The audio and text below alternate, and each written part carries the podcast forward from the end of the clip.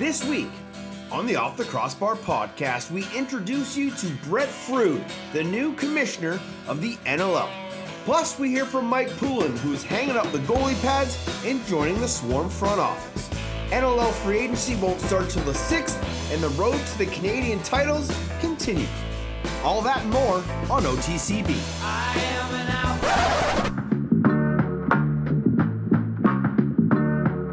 Name is Teddy Jenner, and welcome back for another year of National Lacrosse League action. Matthews, quick stick. Are you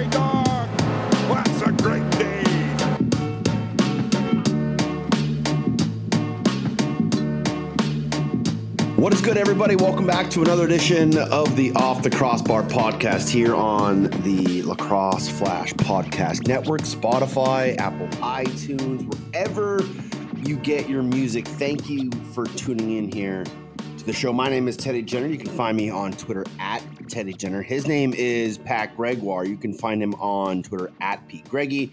The show is at OTCB underscore podcast. You can also find us on Instagram at OTCB podcast. Um, unfortunately, even though I said he is Pat Gregoire, because we always like you to interact with both of us, uh, no Patty this week. Uh, he is busy running the Cool Bet Empire. Uh, so he's got the week off. He's just busy uh, doing a lot of things. But we are also busy here this week on the show. Is it was a very busy news day for the NLL. As we talked last week, Monday was supposed to be the start of NLL free agency. Well, that got pushed back to the 6th, mostly and believably so due to the unstableness of the CBA and the fact that we still don't have a new one. And there are different versions of conversations out there. There are people who are saying they are miles apart. There are people who are saying they're closer than maybe ever to having a truly agreed upon CBA. And that was one of the reasons that we still haven't seen and still hadn't seen leading up to Monday. A lot of people signed. It's because there was just so much unknown about what was happening happening with the CBA that players just didn't want to sign a contract. And for those younger players that did sign multiple year deals, unfortunately, it could be a case of them just not knowing that they were in a position to maybe just kind of wait. Because if a new CBA comes around and their deal is signed on the sort of old parameters of the old CBA, then they could be losing out. And so that's why you saw a lot of the older veterans still unsigned because they just didn't know what was happening with the CBA. But when you hear the NLL say that we're going to push it back to the 6th, maybe that leaves a glimmer of hope that something could be done before the 6th in the next couple of days here to get a deal done so that, and this is the other big news new commissioner Brett Frood can really hit the ground running on a clean slate. And he doesn't have to come into this job. And the first thing that's on his desk is a big memo note that says, fix the CBA. Because no one wants to walk into that. That could be the toughest way to walk into a brand new job is a post it note on your desk saying, There's an issue between the league and the players. We need your help. Wouldn't it be awesome if you showed up to work on day two or day three and there's the memo note that says, Please sign here? That would be a dream for everybody. So, as of yet, still no CBA. Free agency will now start on Saturday, August 6th. So, when we speak next week, we could have a landfall of player news and new signings and new teams. So, we will talk more about that next week. And hopefully, we'll have maybe a CBA to talk about next week. But we will talk to the brand new commissioner, Brett Frood. This kind of came out of nowhere. And I hadn't talked to Matt Hutchings, CEO of Kroenke Sports and sort of the, the head of the board of directors. We hadn't chatted in a while. And there was no real rumblings of this coming to pass.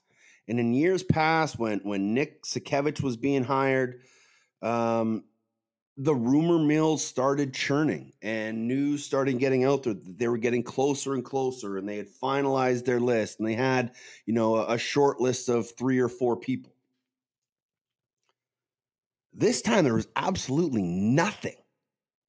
And that is a huge kudos to everybody behind the scenes working that kept this as in-house as possible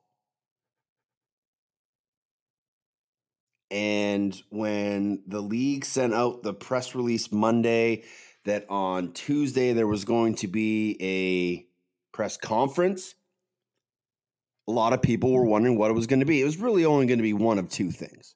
It was there is a new CBA signed or there's a new commissioner. And Brett Frood is your new commissioner. He comes from the Stewart-Haas racing team in NASCAR where he helped lead them to multiple championships. He is a former lacrosse player, went to Brown, grew up just west of Syracuse, New York. He's an upstate guy, so he knows the sport, he knows the game. He has an incredible sports business background and has been helping run one of the most successful NASCAR teams in recent memory. So we will talk to the new commissioner in a little bit.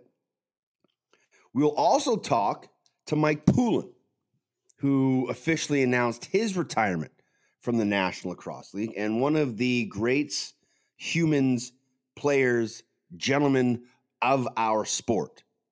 Uh, he's been a longtime friend of the show. He's come on pretty much once a year for the last five or six years.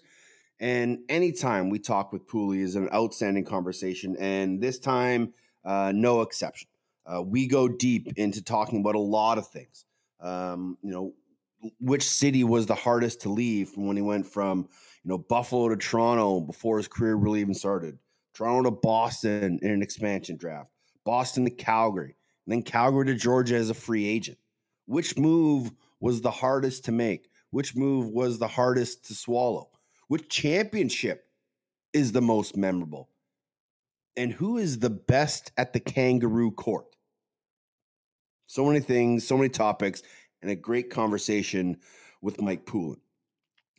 Before we get to the commissioner, Brett Frood, uh, update on the road to the national championships up here in Canada.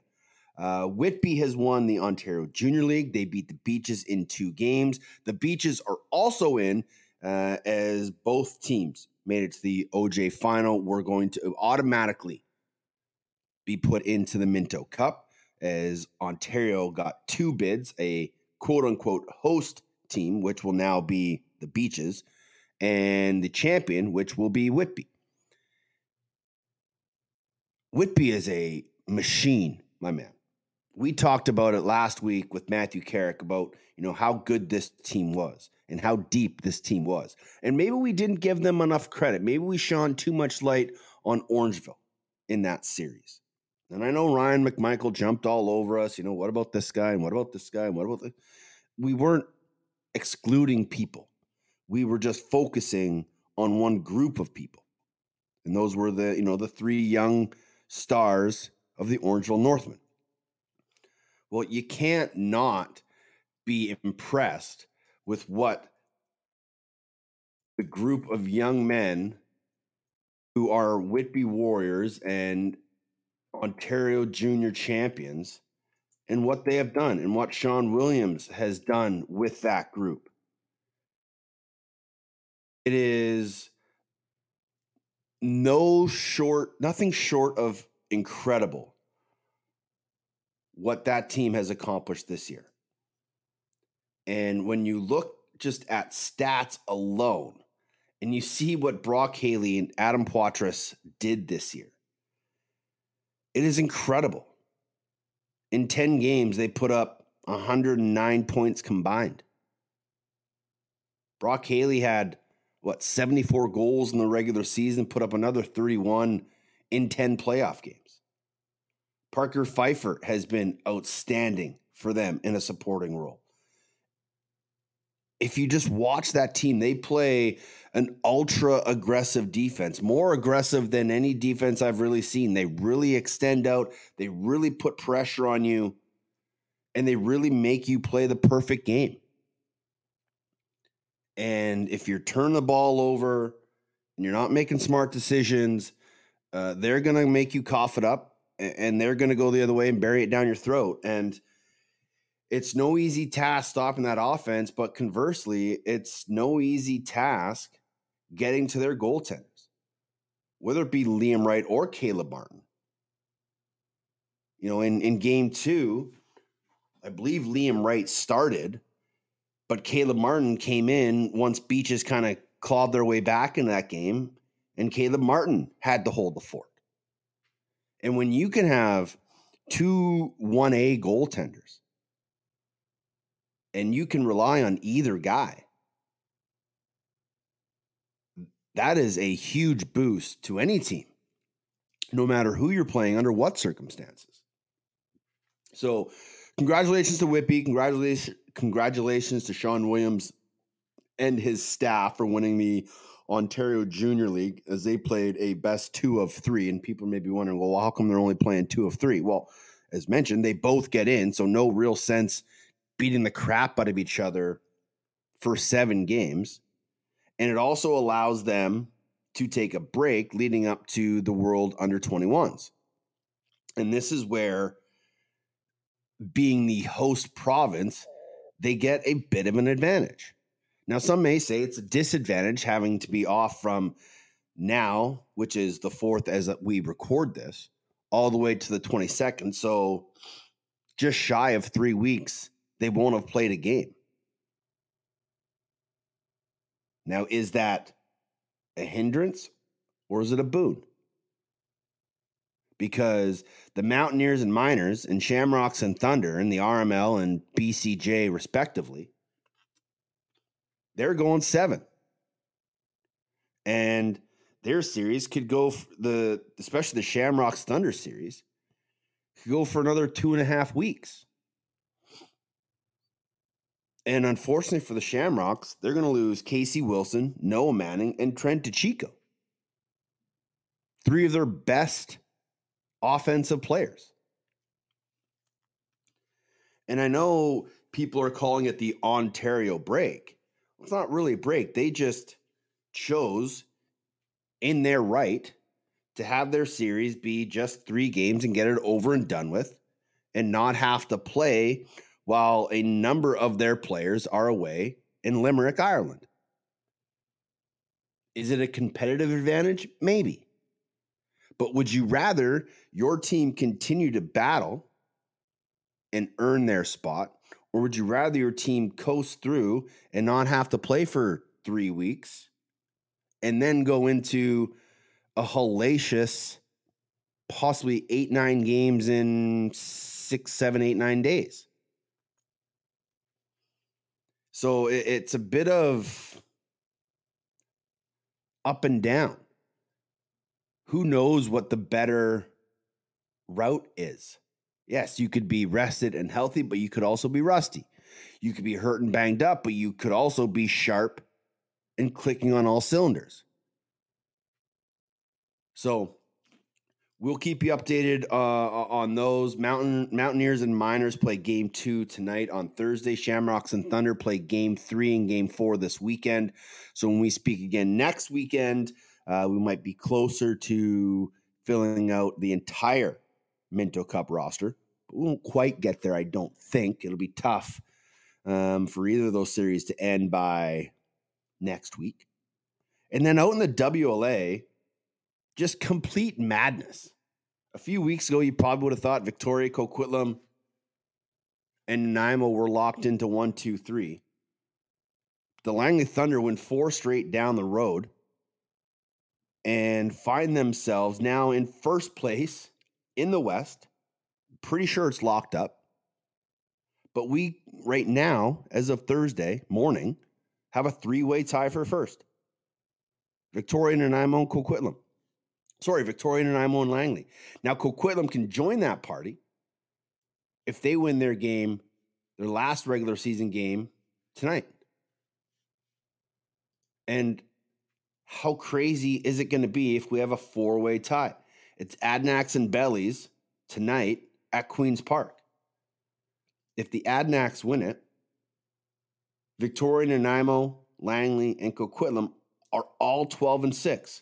And I believe, if memory serves correct, Victoria has lost the season series to all three of those teams. And Victoria's six losses came against all three of those teams.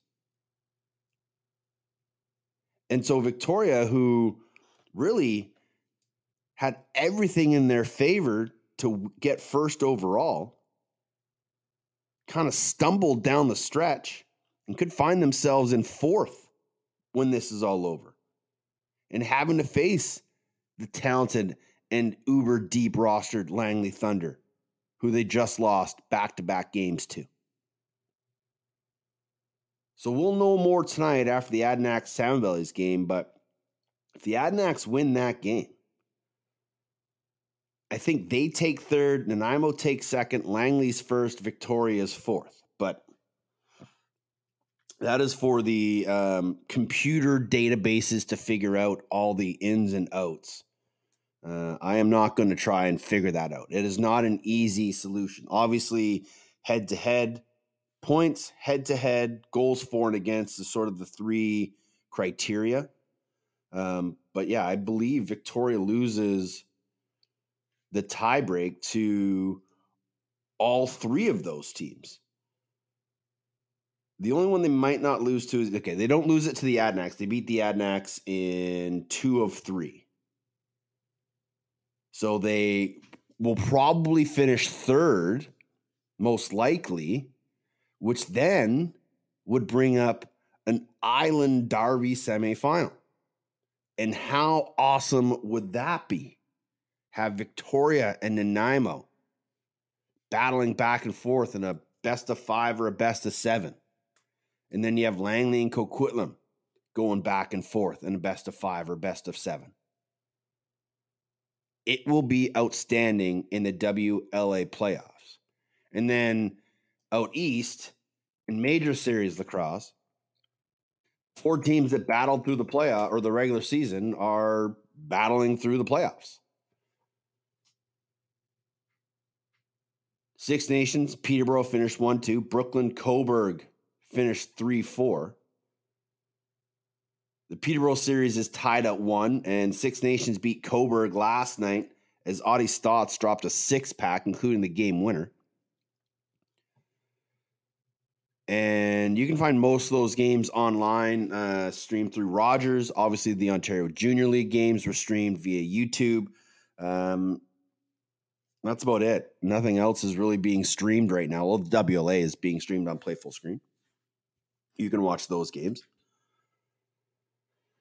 So lots of lacrosse still to be played here up in Canada. And of course, the PLL continues to roll along down the United States. And they are, is this the Seattle weekend? where are we? They were just in Dallas. I think this is the Seattle weekend, which will probably have a ton of Canadians crossing the border, making the trek down about an hour and a half or so just south of Seattle.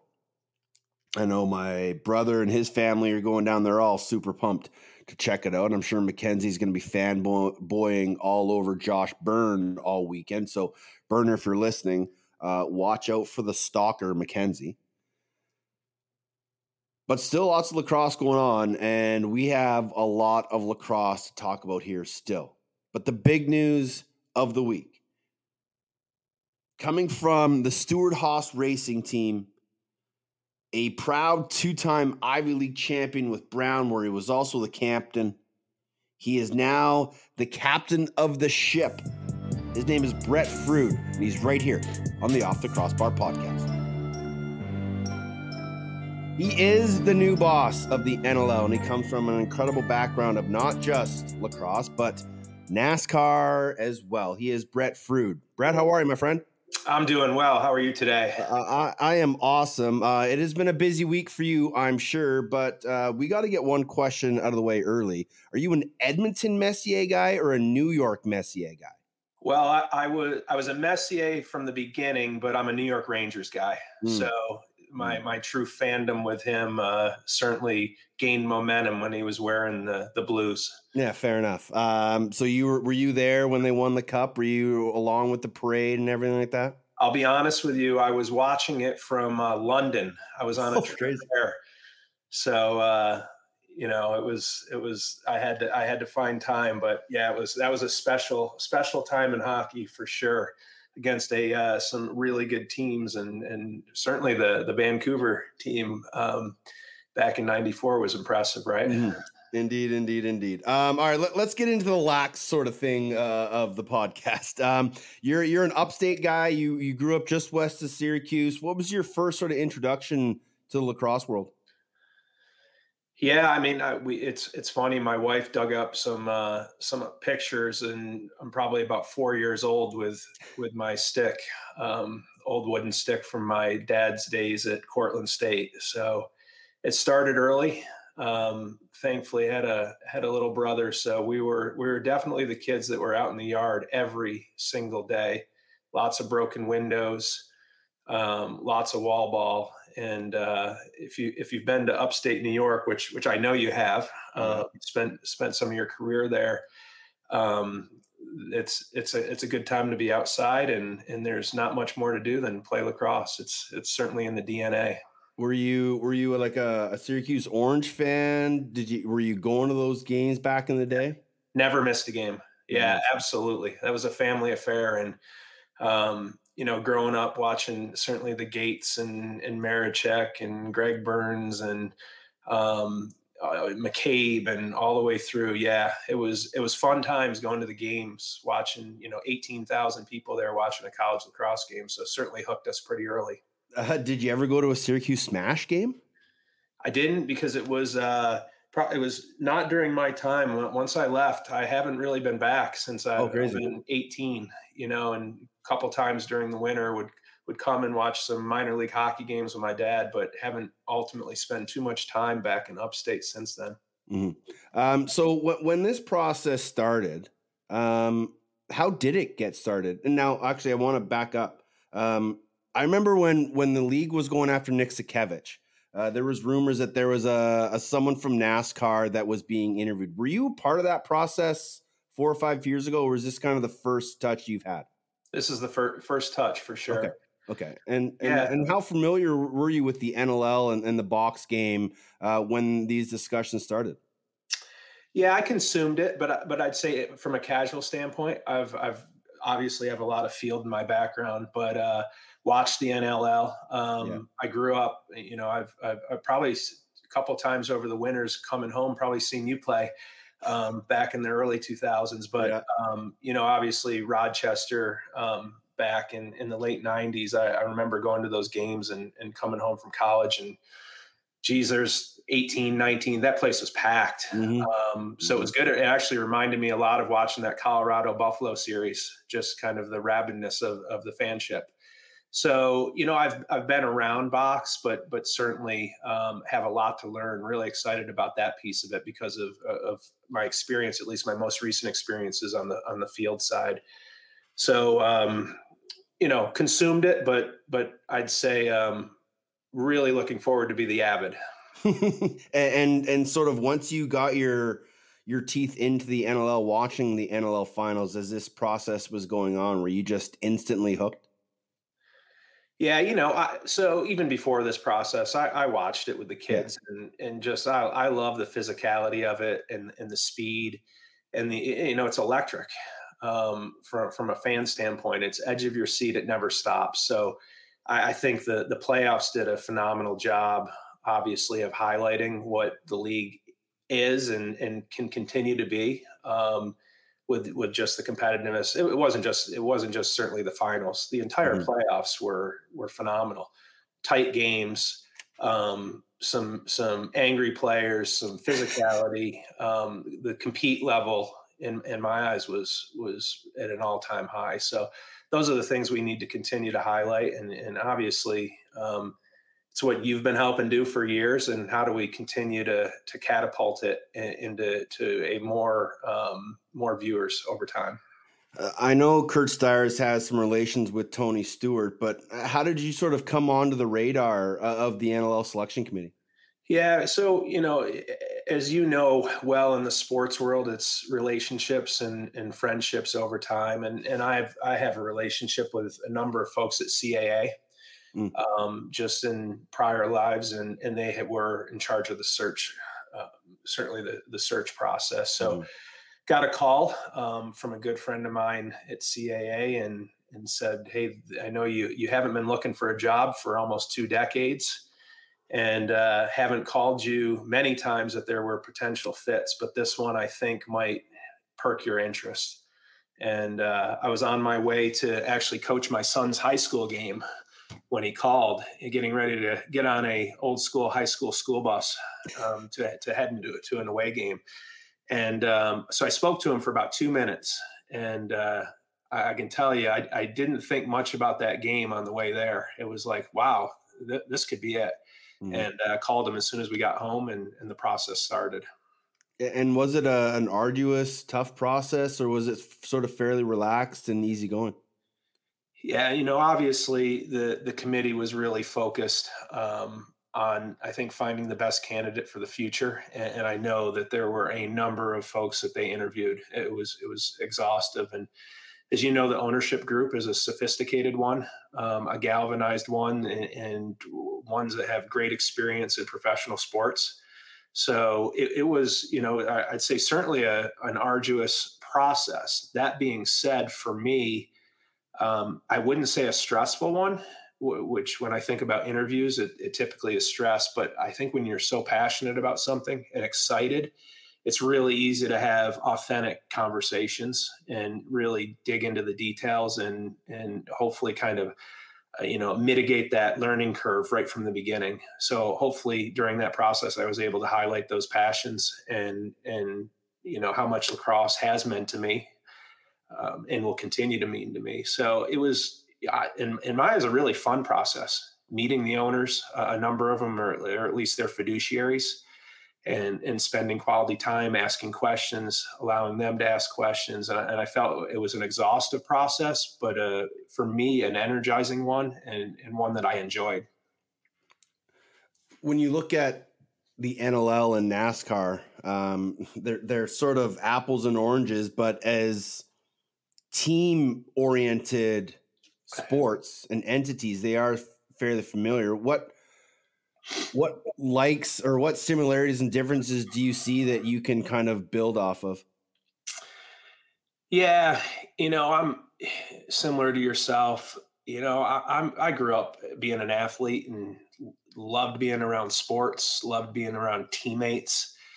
Um, really enjoyed competing, and you know, I found all those things in motorsports. While I didn't grow up a race fan, um, having the ability to with with a with a group of really committed folks working all week and then and then being able to go compete on the weekend and perform or not perform and and then figure out how to get better um, the next day and the next day and the next day that was that was a really fun experience for me um, obviously holistically we were you know tasked with doing a lot of things and, and whether it be working with our corporate partners to working with the industry and, and, NASCAR itself and growing the fan base and putting people in the stands and how do we get TV ratings higher?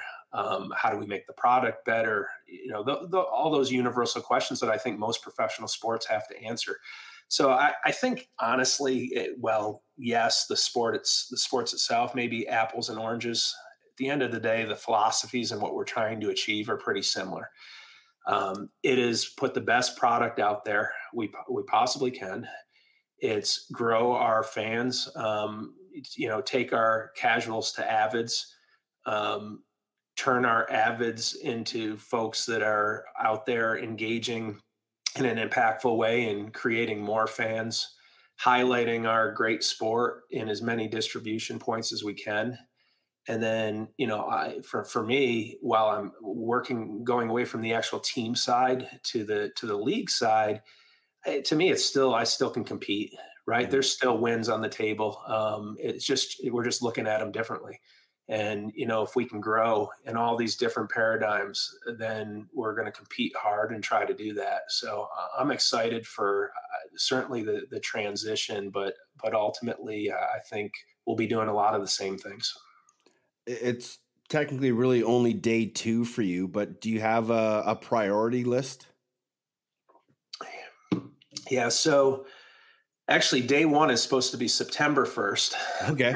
so we're so AD, but we are we are multitasking right now. Yeah. Um, you know, it's hard, right. I'm so excited. So obviously the uh the it's it's already started to your mm-hmm. point. Um, so I am on on day two and and working multiple jobs right now, which which is which is okay, and and we're used to doing that. But you know, from a priority standpoint, I don't know that you know we certainly don't have a strategy yet, but I'd say it's it's really important for me to to build authentic and meaningful relationships with with all the constituents but to start with i'd say the players and, and the ownership groups so I, have I've had some really good conversations with both um, so far, but uh, I see this. I, would say this first tranche of time is is going to be committed to to facilitating those relationships, and and obviously that's going to take time to to foster those in a meaningful way. But but I want to start there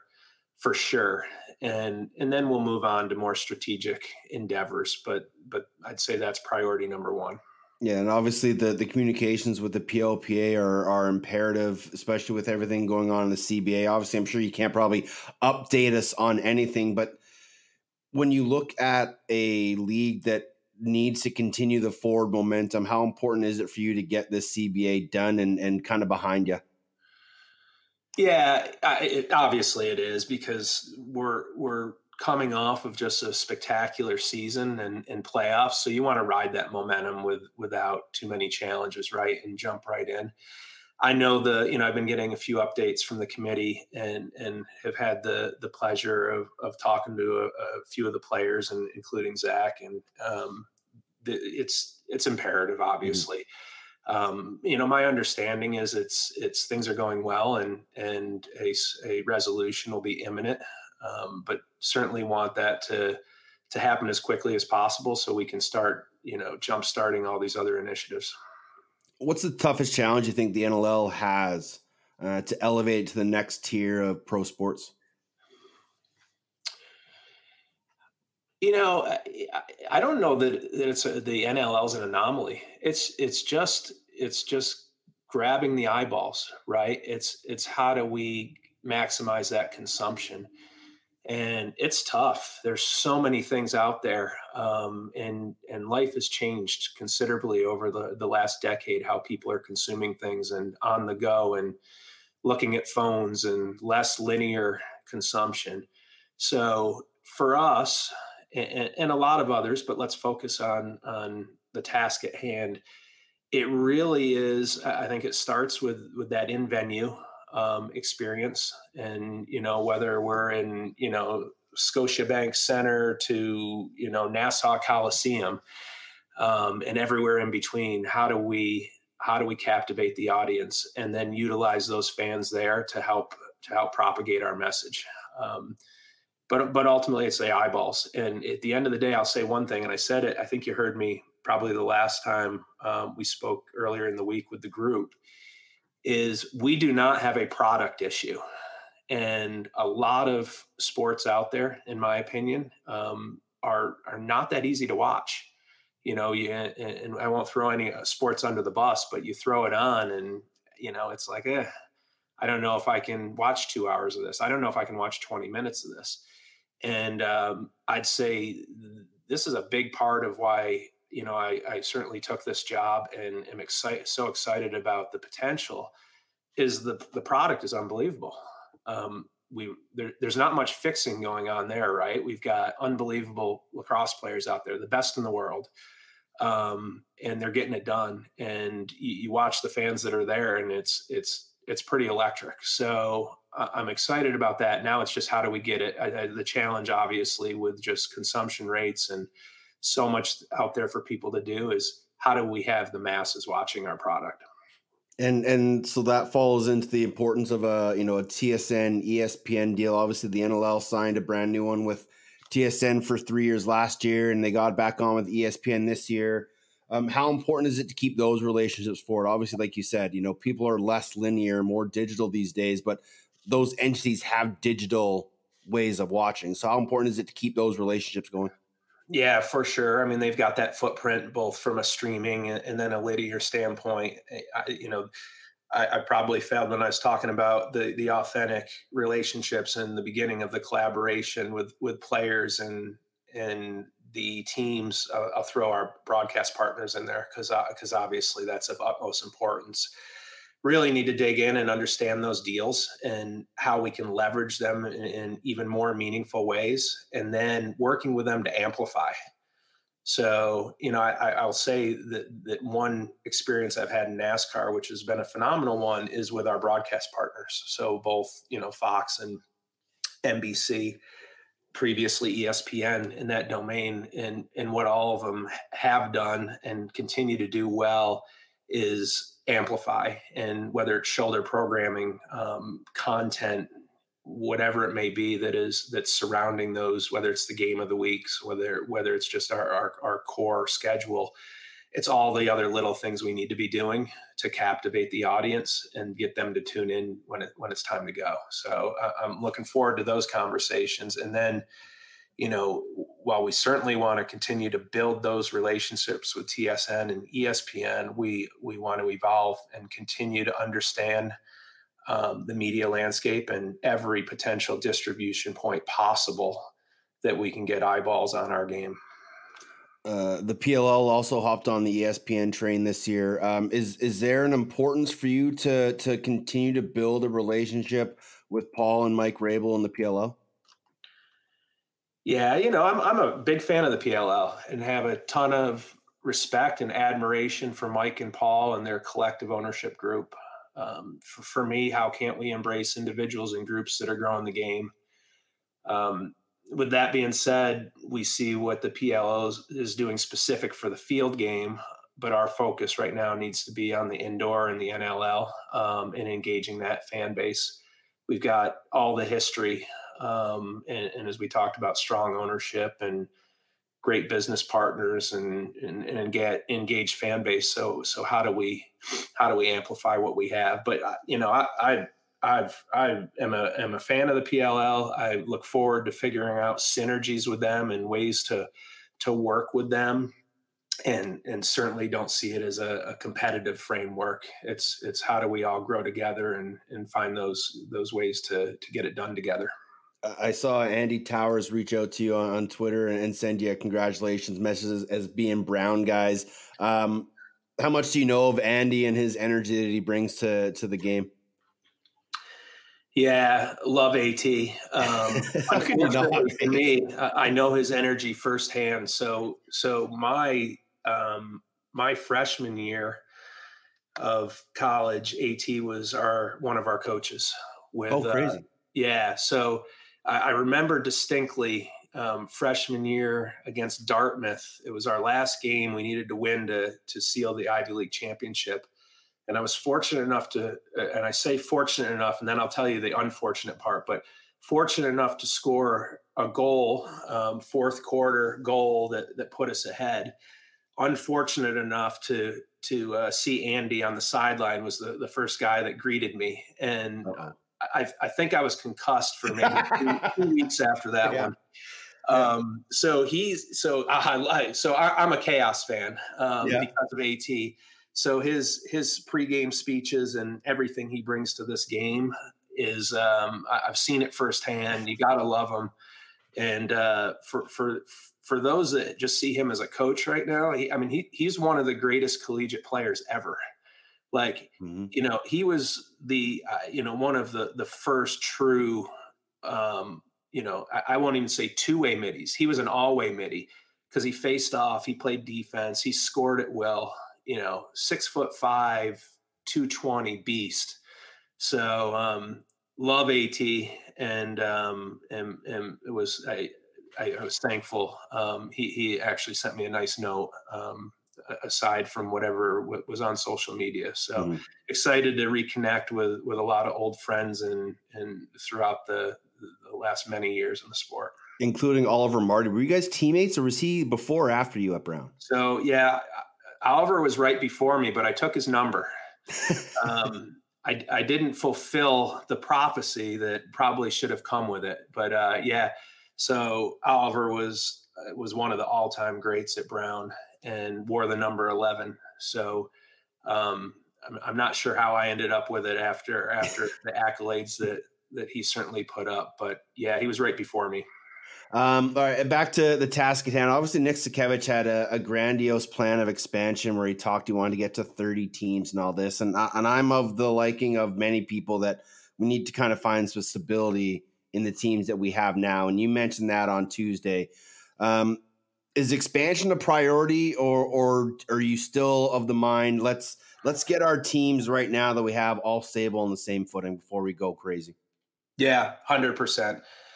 It's um, we need you know we we've got a f- we've got quite a few new teams, right? Mhm. And we've got to first replicate that environment that we saw at Bandit Land across the league, and we've got a lot of new markets that we we're still introducing the sport to, at least the the indoor side. So you know from from the dallases and the the san diegos of the world it's it's how do we pack those places with 15000 people and and that energy and um and i think it's it's it's going to be all of us working together and collaborating and taking advantage of best practices but relative to expansion i know there's there's a lot of folks looking at teams um, looking at owning teams excuse me and there, there's no shortage of that. But from from my perspective, at least, sitting in here day one, two, it's really how do we service our existing teams? How do we grow those entities and the enterprise value of those? And it's not to say at some point that it may make sense to put more teams in the league, and I, we don't know what that number is. And quite quite honestly, I'm not really concerned with it now. Um, we've got a season ahead of us that we've got to maximize and and we've got to leverage all, all of our teams in in working together in, in respect to growing the game. So i'd say expansion if, if you were to ask me priority wise would would certainly not be at the the top of the list for me right now. We kind of talked about you know day one day two but day one is technically september 1st but what, what's your plan of action as the new commissioner? Yeah so again it's it's it's it's to do a lot of traveling um, or or a lot of zoom calls with the the key folks the key constituents the ownership groups the fiduciaries for those teams Mhm. coaches players I mean, you asked me just about at the beginning about box experience. You know, I've consumed it, but it's a different game. I want to know the the nuances of it. I, would honestly love to, you know, get up to get up somewhere like Toronto um, and spend the day with the team and and and throw throw a jersey on and a helmet and and get in there a little bit and just interact. Um, and, and I'm excited about that. And and you know that's authentic for me. Mm. So I, I'd say that that's certainly one. And then next is really to understand our assets fully. What do we have as a league? We talked about the TV deals. What do they exactly look like? Um, what are the how do the, what are the rights? Um, and how could we potentially utilize it? What are all the team assets that we have at our at our disposal? And then collectively, who are our fans? You know, I know we've got a lot of great fans. Who are they? um, demographically why are they consuming our sport how do they perceive it and how we may perceive it how you and i may perceive the nll may be different than the fans mm. and it's important we know um, how they look at us and continue to foster that brand identity and and then ultimately that's going to help us on the commercial side and really cultivating that ecosystem in, an impactful way and, and finding partners out there um, that really can resonate with our fans and build authentic connections for sure. And I know people um, will say, well, how does that help our sport? How does how does corporate partners help our sport? Well, um, obviously, the, simple answer there is it, it, brings in revenue and enhances our enterprise value, um, which will which will help the majority of the constituents. And then the fans may say, well, how does that work for us? Well, if you have the right partners that are connected with our fans, they will help grow this game. They will amplify it. And and I, I just a little, you know, kind of transferable note relative to the NASCAR question. That's what's been so exciting about the sport over the years is when you find those really great partners that love your sport, love your athletes, and really believe in in the fan base. Um, then they sit there and take their resources and grow it for you. So I just a, a, quick example. We just we just did a deal this year with with a, a, new partner, Mahindra Tractors, which is you know huge in North America. Had never been in the NASCAR space. Really, had never been in the professional sports space. Start partnering with them, and all of a sudden they're doing national commercials that are highlighting our athletes, our sport in an impactful way and spending and doubling down, right? So they're obviously spending resources with our team, but now they're spending it on a North American media buy. And you know, when we think big, how how can we take this sport to to levels that we haven't been?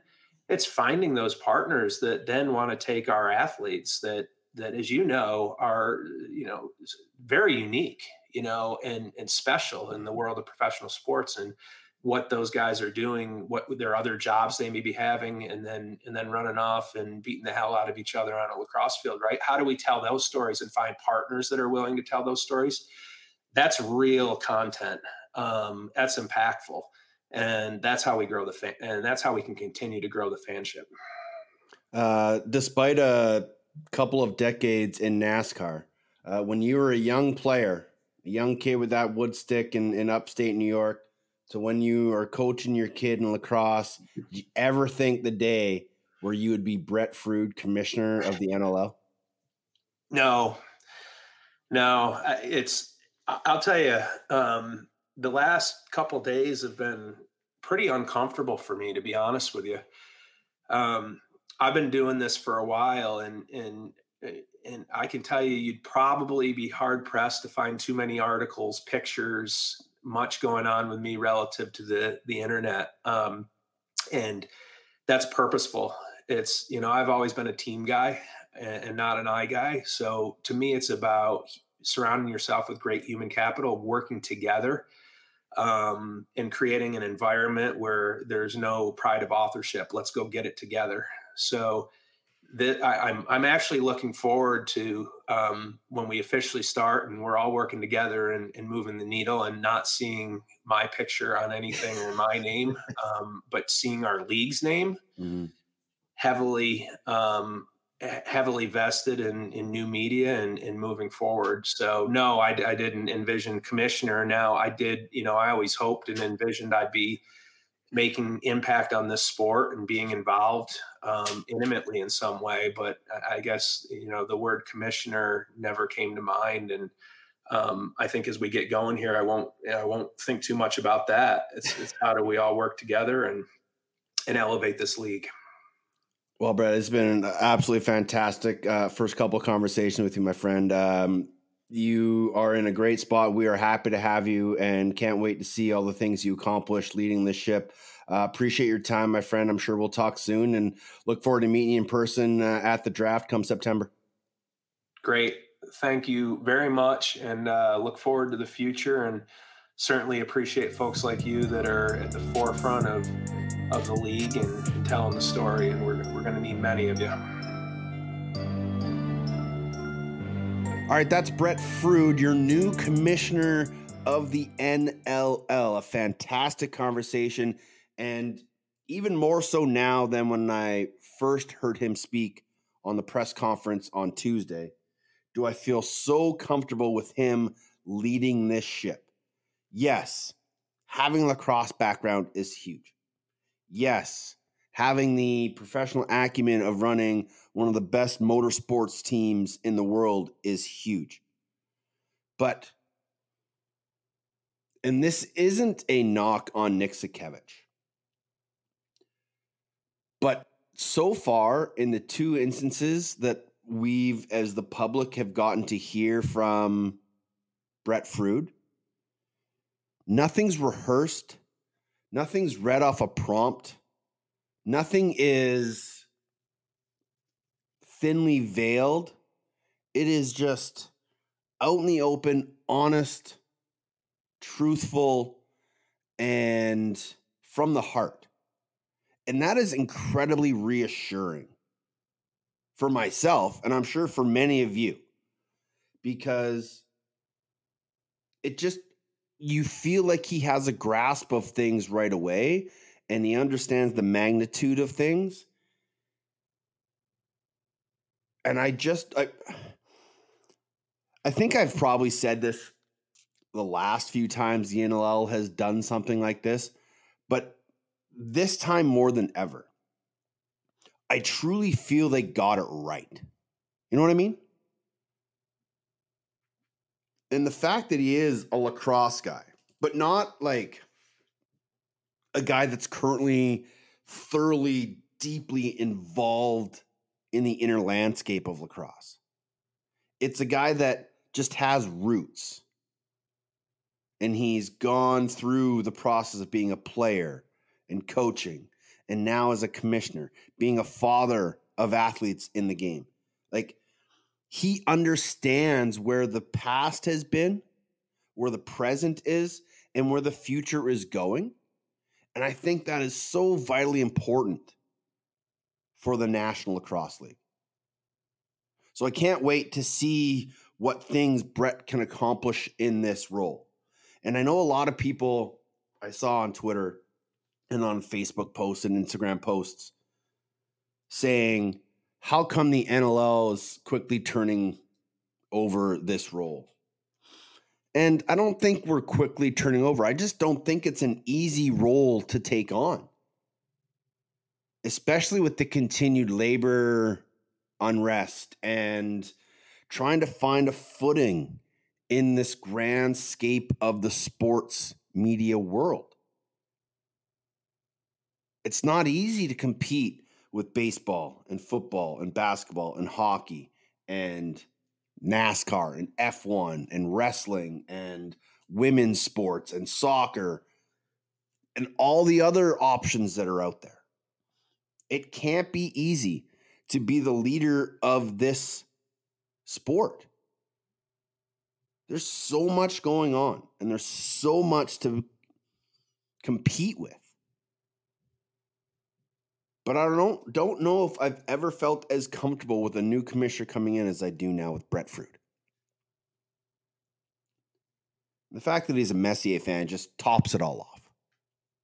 So thanks to Brett for stopping by. We're obviously going to talk to him a ton uh, over the next months, years, whatever it may be, because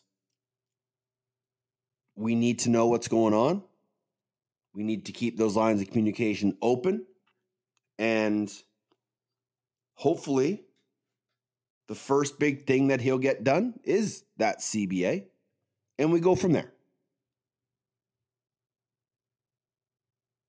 Unfortunately for Mike Poulin, though, there is no next year. Well, there is from a managerial standpoint, but not as a player. And as a player, Mike Poulin competed and went toe to toe with the best of the best for 15 plus years.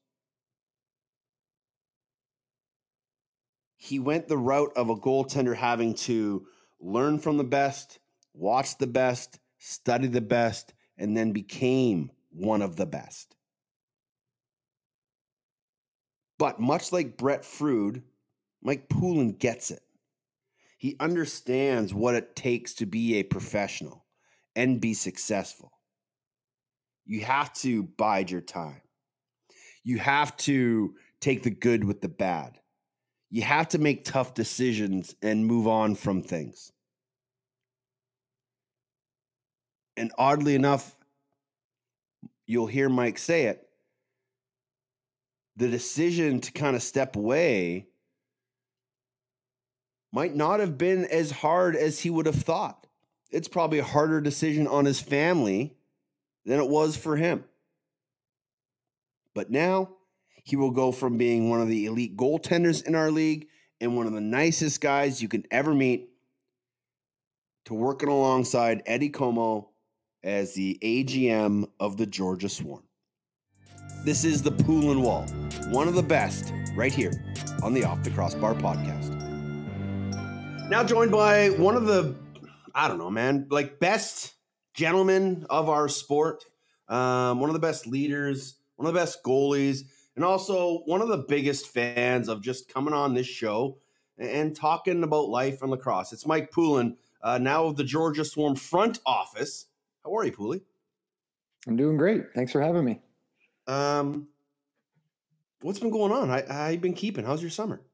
It's been awesome. Um, I have three young boys, and Mhm. uh, so this year, this summer, has just been all about coaching little kids lacrosse. So uh, we just wrapped up pretty much. We had our U9 provincials, and uh, we had U7 final tournament last weekend, and I and I ran our paperweight house league and soft paperweight house league programs for my for my youngest. So uh, it, it, I was literally in the arena every night doing something, but um, I, I realized how much I love it. You know, like it was so great to be around the kids and and try and uh, try and help that way. So uh, so yeah, I've just been busy with with coaching little guys.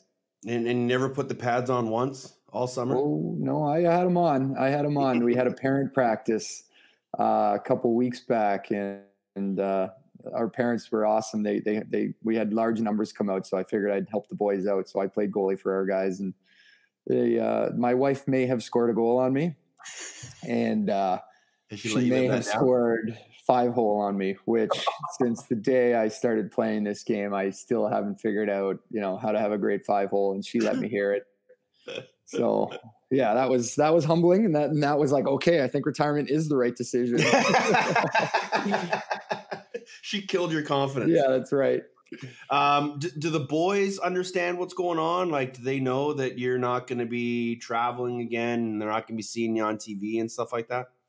Yeah, they do. Um, believe it or not, there's they all want me to keep playing. My wife wants me to keep playing. My kids want me to keep playing because they they love watching you know the games on Saturdays. And uh, when I would, I felt me being gone so much was like um, you know a hinder on them.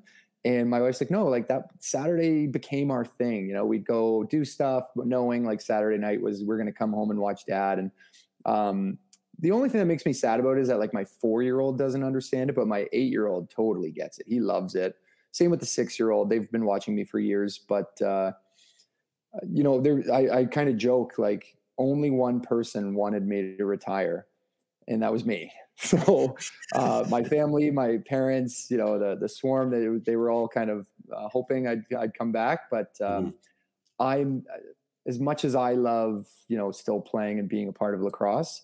I truly love watching my kids play sports, and I found last year I missed so much, um, you know, of their hockey. So I missed tournaments. You know, I'd, I'd be calling before the game, asking how everything went, and, and I just I, I kind of followed my heart with the the decision of where do I really want to be, and uh, these are years you can't get back. So it was purely um, a decision based on you know I've I've got nothing in my opinion.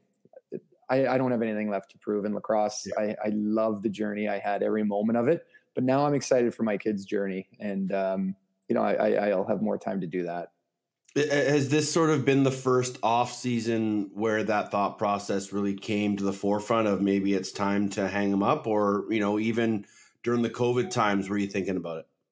You know what? I, I really didn't want COVID to end my career. I, I wanted another year. Um, and, and I've talked in the past about about wanting to retire, but it never, you know, it never got past like an initial conversation because I still felt I had some, you know, gas left in the tank, and and um, you know, I felt like our swarm window to ch- to win championships is still open. So, um, you know, that was that was a driving force.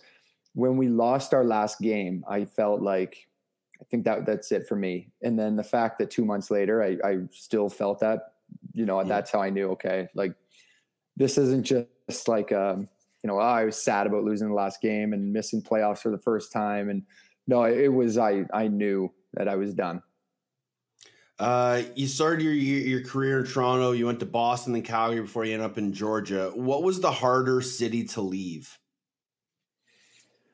Uh, I'd say to be completely honest, and, and that's the best part about being done now is I can, I can say, yeah, Um, carte blanche, man. Let her go. I I love love Calgary so much. Yeah. Um, leaving Calgary was very tough. I left as a free agent, um, but it was it, it was easy knowing that they were in a good place. They had Christian Del Bianco and they had um, you know Frankie Scigliano in the net. Uh, I left with you know only good relationships there. I, I try to tell people anyone who listen never burn a bridge, and I left there with you know all those all my bridges intact with uh, Curt Malawsky and my teammates and, and Mike Board and the ownership group. They understood. Uh, I had been flying in and out for seven years, and um, and that took its toll on me. And I wanted to be on the East Coast, so Mhm. I left there in free agency, knowing like, oh man, we got a really good team. You know, that that was hard because I I loved that group of guys, being with them so much, and um, the you know when I when I left Toronto, I, I was sad to leave there because I was taken in the expansion draft. It wasn't my my choice, but uh, I was so young, I didn't realize like how great it was to play for your hometown team, an hour away team. But um, um, that was you know that one I, I was just kind of young and naive to like, hey, I'm Bob Watson's backup, like you know. I got pretty- I yeah yeah. So um, I got taken in the expansion draft. It was out of my hands. Yeah. Um, didn't realize how good I had it in Toronto. And then Boston was an interesting one because I was taken there to be the guy. And then two weeks before the season, Chicago folded. Yeah, so right. Cause came in, and um, I'm so glad he did. I, you know, he was so awesome with me, you know, showing me the ropes. And um, but after that first year in Boston, that's when kind of I was like, well, it, I'm behind Anthony Cosmo. Like, when am I ever going to play? So that Yeah. was the first time where I was like, hey, I've, I've you know, you guys need to trade me. I'm okay with that. And uh, and then you know, three weeks later, I was traded. uh, but that was like a, a good situation for everybody. Mhm. They had a really good team, a really good goalie, and and Calgary had a really good team and needed a goalie, and and it, it was a good fit. So all my all my exits, um, you know, over the years, even even Buffalo, I was drafted there, I was the third Right. string goalie, and then I went to Toronto. They they all over the years, um, uh, you know, I they they were good for both sides, I think. And uh, the the toughest one though was was leaving Calgary, but it made the most sense to come east, and I think it worked out pretty well for everybody. They won a championship, we won a championship. Yeah. Things looked uh, came out all right. Um, were you collecting air miles that whole time? Oh yeah, oh yeah. I, Yeah, I don't remember who told me to start, you know, start collecting hotel points, Yeah. air miles, all that stuff. So uh, I think every year we would stay at the Palliser, the Fairmont Palliser Right, in Calgary. yeah. And uh, at the end of every season, I'd have two free nights at any Fairmont in uh, in the world, and um, we'd have all like basically free flights. So my wife and I would have a weekend away for free every year at like a free flights and and uh, like at a really nice hotel. So Yeah. we, it felt like we were pro athletes, even though you know we were lacrosse athletes. Um, that was cool. Um, you mentioned you were drafted by Buffalo. Do you remember your draft? Uh, I remember getting a call from Jamie Kirk, my Orangeville teammate, saying, "Hey, congrats, man!" And I was like, "Oh, where'd I go?" um, so it was just it was like p- updates posted online. There was no draft. It was um, they would just post who who was selected, and I think like the GMs were in a room at a hotel somewhere. But uh, my connection was um, Steve Dietrich is a Kitchener guy, Mm, course, and yeah. I'm a Kitchener guy, and and he knew me when I was growing up, and and then all of a sudden I got taken to Buffalo, and I was like, oh, this has Chugger written all over it. I was I was really excited about that. um, so you go Buffalo, Toronto. What was your NLL welcome moment? Um, so my, well, there's two. One is like the NLL, and then my lacrosse welcome moment. So the first one was I go to Buffalo training camp, and I'm pretty young and naive in the sense of like you know, uh, not sure what to expect, and we go to the hotel room after the after the night of of camp, and the guys are playing cards. I, I've never really, I'm not, still not, I'm not a gambler. And at that point, I'd never really played cards and they're playing, uh, hit the post where they like have two cards set up and you call, is it going to be inside or out? And if it hits the post, you double the pot. Yeah. I, I literally, I'm like, I, I guess I'll try and try to fit in with the guys. And I hit the post and I owed like 450 bucks at the end of the night. My salary for the whole year was a thousand dollars and I owed 450 night one of training camp. And I'm sitting here like, oh, are these guys really gonna collect? Like, what yeah. is this for real? And I like, I couldn't have had a better group of vets around me, Dan Teat and Steve Dietrich and John, but like uh, Pat McCready was special. He won the pot that night. Mm. And I just remember him being coming up to me like, "What do you got in your wallet?" And I was like, "Show." And he's like, "That'll do." he didn't, uh, you know, he didn't hold me to it. Whereas I'm sure a few of the uh, the other guys on Yeah. the team may have. He was he was great about it. So that was like welcome to the NLL. And then when I went to Toronto, um, my first ever playing minutes was against Calgary actually, and um, it was one of those like we're losing, and I came in and sure as you know sure, sure as shit, Dreads Yeah. doesn't Tracey Kelusky get the first shot and it, it just fires right by me. And I'm like, okay, uh, oh for one, there goes the shutout. Uh, yeah, Can't So- stop them all. yeah, yeah. So getting like letting in the first ever, you know, the first career shot, that was a that was a chuckle. Yeah. But I, I had, that was my whole career, man. I, I I didn't have good stats on the first shot of the game. but if you stopped the first one, you were good, right? That's right. That's right. Yeah. In fact, my dad, I may have told this before. My dad would literally bet my brother-in-law when they're watching the games. He's like, "Hey, five bucks for a shot." No Oh way. yeah. Oh yeah. Doing it. Unbelievable. Um, so you go to Calgary 2012, you get goalie of the year, your first team all pro. You have one of your best years of your career. Um, what stood out? What stands out about that year, and why do you think kind of everything fell into place? Uh, I think what Calgary identified is I was still young and, and um, needed, you know, you know, I played the first. That was my third year there, and we had good teams, playoffs and stuff. But uh, they went and got me Curtis Palidwor as like a mentor backup. And Pally came in and he was literally like, I, I'm not exaggerating. He's like, Pooley, I don't want to play a minute. All right. That's so bad. he's like, he's like, I, if I had a rough start, if we're down like three, seven minutes in, Yeah. you know, I'd, I'd kind of look over, or no, I'd come for like a TV timeout, and he'd Yeah. be like, "I'm not going in, bud. Figure this out." Like it- that was the support I needed to be like, "Hey, I'm going to be in here for 60 minutes, and if I give up 30 goals, you know, this is on me." So like he was the guy to like literally pick me up, and and I, I'm joking, you know, partially, but like he was he was amazing with being like, being "Pooley, Yeah. you got to figure this out, man." And he has uh, such a like a candor with his voice. It's kind of got that little high pitched twang Yeah. to him. So it's exactly how he would sound. Yeah.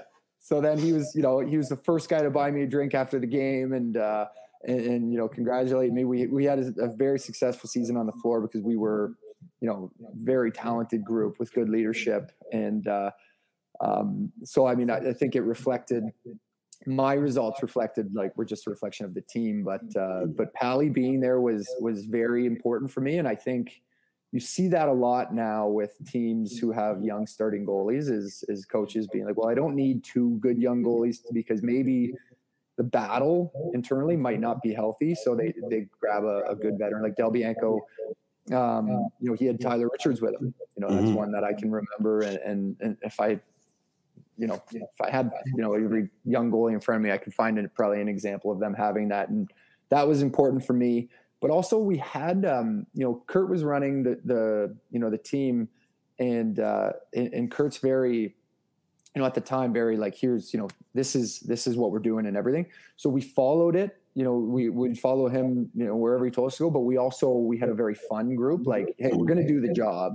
But he also let us be like Curtis Dixon, myself, Andrew McBride, Dane Dobbie, Jeff Shattler. Like we've got that's a lot of personality. So Yes. Curt realized, you know, hey, I'm telling, you know, I'm telling it like it is. He also identified like, hey, I, I got to start letting these guys be a little free, and uh, and we had fun fun doing it. Um, that leads me to sort of a, a sidebar question. Who is the best leader as a coach and best leader as a player you ever played for and with? Uh man, you're gonna get me in trouble here. Um, no, no. There's no trouble here on the show, buddy. There's uh I mean I've. I, I've I've always said um you know Eddie Comeau is the best thing that happened to me because he let me you know just kind of let me go do my thing and and he was very um, just 100% supportive. Uh, Curt was the most prepared coach I've ever seen. Um, but my leader, uh, I, I go back to junior A, was Matt Sawyer. Like Matt was the fire me up, get me going, you know, type of, of, of leader for me. Um, all three of them very important in my in my career and life. Uh, still communicate with with all of them, uh, which is great. So for different reasons, those three are the most impactful in my life. But you know, the the, the guy who could get me to like follow him into through the gates of hell was Matt Sawyer Yeah. um, on the floor, man.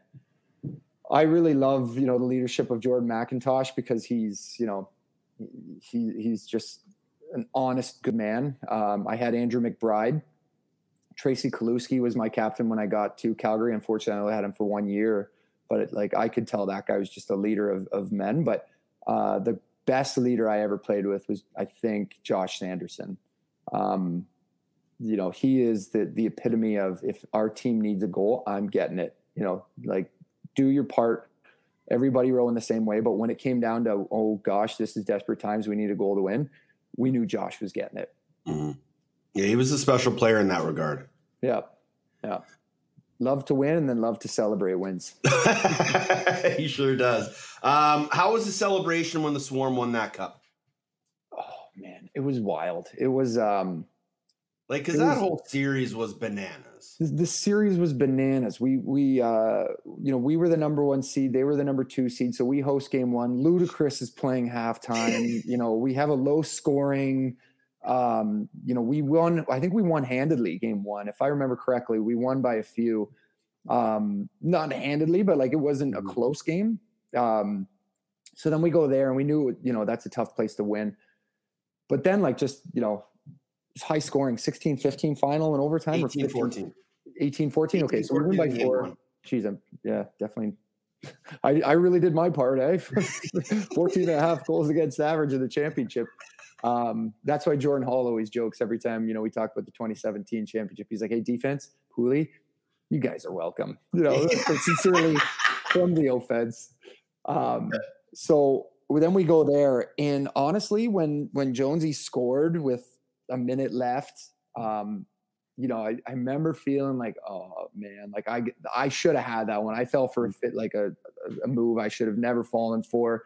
Ball goes in, and then we we get a chance. They get the ball back with 11 seconds left. Call timeout, and I'm literally on the bench thinking, I wonder if my family's going to come to Georgia for Game Three. Like, so the series was bananas. The fact that we get the ball back, tie it up, and then go on to win was insane. Like, Yeah. when you talk wildest finishes in NLL championship history. Um, there's been some amazing ones, but I I, I know it's uh, biased, but I think that one Stack that one up there at the top. Yeah. Um, so then we, but then so we we celebrate in the dressing room, uh, like every championship team should, because that's the that's the memory that lasts the longest with me is being in the room and the guys singing "We Are the Champion," and I I was the guy who was the best. I'll I'll remember it. The, I was the guy who carried the cup from the floor into the room. So I was the last guy into the room, and then just the champagne spraying and then the cup. So um, that moment was, you know, the best. Winning and celebrating in the room is something, you know, that's that's an incredible feeling. But then we go back to the hotel, Mm. and uh, Mr. Arlotta had uh, rented out like the the conference room, and we had, you know, a, a fair amount of family there, and um, you know, it was just fully stocked of of booze and beers and and like I think uh, our flight home the next day was at 10 a.m. And, and if anybody on that flight had an ounce, like a wink of sleep, I'd be shocked. We were just up because we knew like we're we were a team that was spread out, so it was kind of Yeah. like our last night together. And um, the uh, you know when when you win a championship in lacrosse, it, you, you typically don't get much you know much more after that first night. It's um, you know so it was it was pretty cool. We we stayed up all night, and then and then again the Arlottas took the team to Orlando for a trip uh, a few weeks later. So it was like to get back together. That was uh, you know a special special weekend for the group. Um, you guys were a very tight group down in Georgia, especially like the last three or four years. You know, you, Crep, J Mac, Jordan Hall, like that was a very tight knit group that had been around for a while. Um, how did the Nashville trip start? the uh, so part of the CBA is um, there used to be this fund that would like you know kind of go towards player benefits, and then the, the ownership was like, well, listen, what if we just gave you guys X amount of dollars and you guys spend it? And years past, guys would do gift cards, like gas cards. Um, you know, here's an here's just an equal portion, like here's a check, Mm. and we, you know, we had a young team. We had some wily veterans on the team. Um, Halsey was like he's the best at bringing a room together when it comes to running court. So we loved being with each other. So the fact that we were like, hey, we're together every weekend for six months, but we want to spend a little more time together. Yeah. It didn't surprise any of us. So we so we were decided as a group was me, Mitch Belisle, Halsey, and MacIntosh. We're like, let's let's let's try and find a way to go away. So even with a little bit of money, if the team, if you work it around a game, a Friday night game, so there, your flights are paid for by the team Mhm. um, you know, now all you got to figure out is like a hotel and where you're going to go and how you're going to get there. So we Nashville's four hours away from Georgia, so that's a that's um you know that's an easy trip. So we Mhm. the first year we rented minivans. We had four minivans. We did a draft, so we had four rookies on the team, and they picked. So it was Leo Stouros, Brian Cole, uh, Connor Sellers, and maybe Liam Byrnes. And I forget who it was, but they did a draft. Like we want to draft our vans, and um, so like it, it was just from the beginning it was the most fun i've ever had like this Yeah. initial weekend so we plan the hotels we now we've got the bus the, the vans ready we stock the vans up uh, you know coolers of, the, of beer in the trunk so when we get there we're just primed and ready to go and um and and for the most part a lot of the guys including myself had never been to nashville so you get there and then it's just like oh wow this is like the the hidden gem of north america this would have been in 2017 so i've um, I think that secret's out of the closet for everybody in lacrosse Yeah. or now is, is how awesome Nashville is. But we once we got there, like it's too bad you have to spend so much money on all those hotel rooms because you don't spend a second in Think them. of- You're you know, Yeah. partying the whole time. Um, you know, you go to Tootsie's, you don't leave. You're, you're like there, there's a strip. The hockey arena is at the top, football stadium's at the bottom, and 100 bars along the way. And, and we must have been in 95 of them. so we had like we had so much fun, and then uh, you know we we did it with like six weeks left in the season. So every weekend we'd be coming back and we'd like smiling, remembering something that you know came up on that trip, and uh, it just brought a close group even closer together. Yeah. So after we win it, we're like, I mean, it's got to be because of Nashville, right? That's why we won. So we just basically made it the annual trip, Yeah. and uh, we've talked about doing different cities. Um, you know, like Charleston's close by, or maybe like when you go to San Diego, which because of COVID season cancellation, I never got to San Diego. yeah. Um, but so, but I mean, you can't like even if they do go somewhere else in the in the future, you just if it is Nashville, you 100% can't go wrong. Yeah. Um, you talked about the championship in Georgia. Is there another memory uh, in lacrosse that kind of sticks out? Um, I was, man, it's weird that this is the first one that came to mind. I was fortunate enough. I've played with some amazing, amazing all-time legends. Mhm. Uh, but I was there for Jim Veltman's last game, and that was that was important to me because he was a uh, very um, he was very good to me as a young guy. You know, coming in, he's one of the greatest of all time. He, he was, uh, you know, longer in the tooth at that point, and I'm just this young guy there. You know, knowing I'm not going to play much and there to have fun, and he he kind of really um, showed me the ropes of how to be a pro. And so him retiring, I remember I was at the 99 championship game when Caleb scored. I was up in the crowd, you know, as a little kid. That's a memory that'll live forever.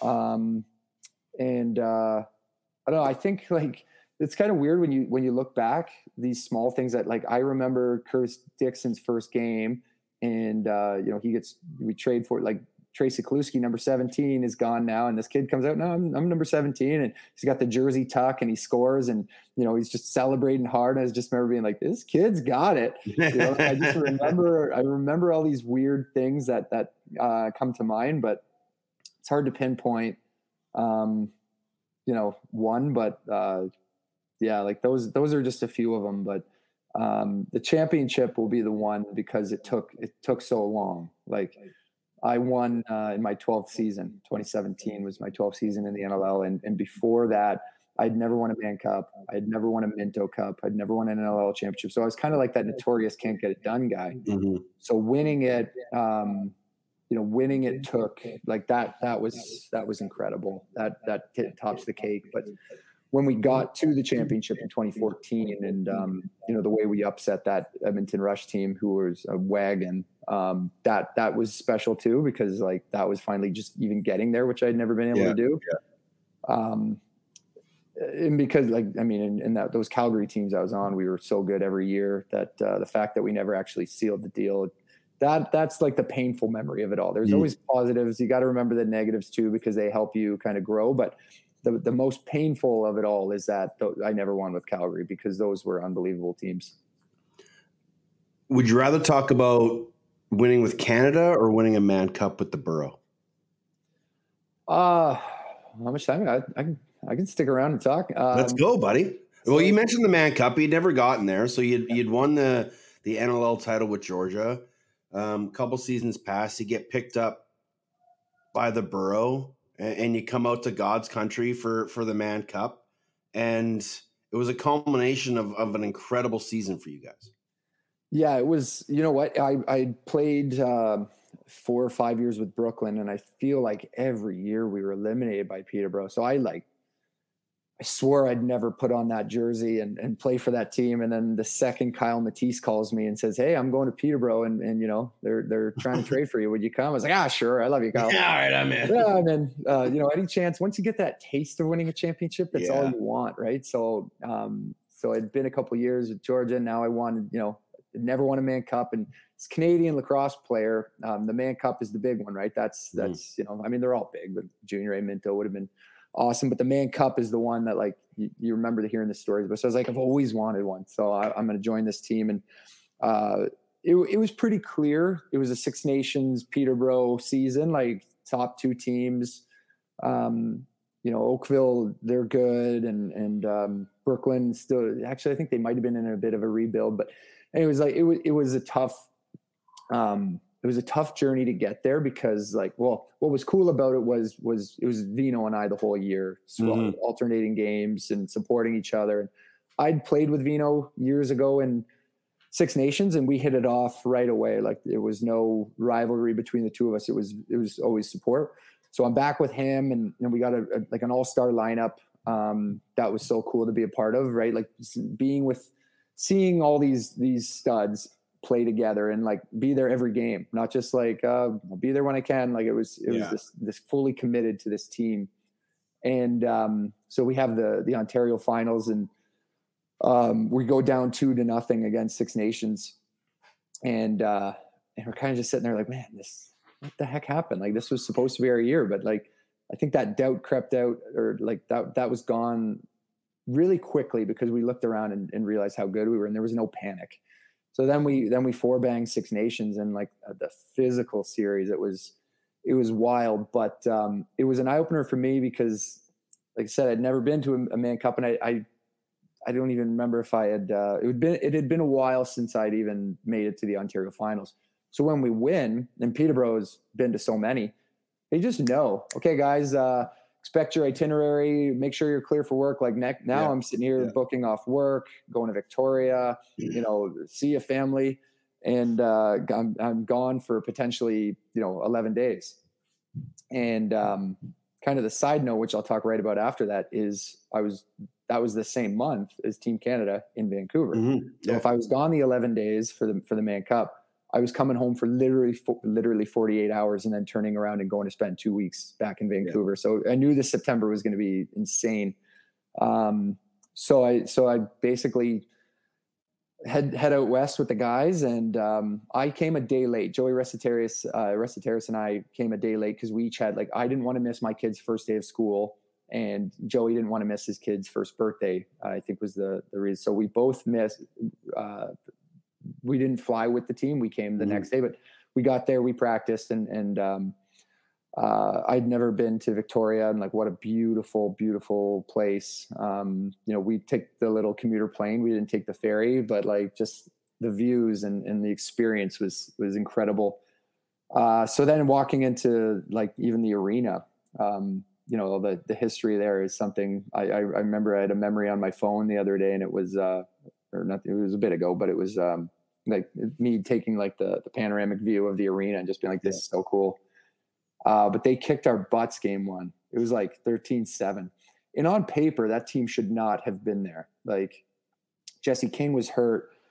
Um, Rhys Duch was hurt. Uh, Yeah. Chris Wardell was hurt. Like they were so banged up. And um, on paper, like I think it was Maple Ridge loaded up. Hmm So the fact that they were in there, we're like, huh, interesting. We weren't expecting them. And then they kicked our butts game one and that's like, oh man, we got a series here. Like, that might have already put the, you know, the been trying on rings. Maybe is what Right, where our yeah. mentality was. So then, like the Peterborough guys, their experience kicked in, and they kind of, you know, they showed. Like Sean, we were losing game two with a minute left, and uh, we might have been down by two, and Sean Evans, boom, boom, scores. yeah. And I think we won. We either won in overtime or we won at the very end of the game, game two. But we were very close to going down two games to zero. And um, so we win that game. And the way the Mann Cup goes, uh, you know this as, Yeah. as it goes. You play game one, game two, a day off, three, four, five, a day off, and then six, seven.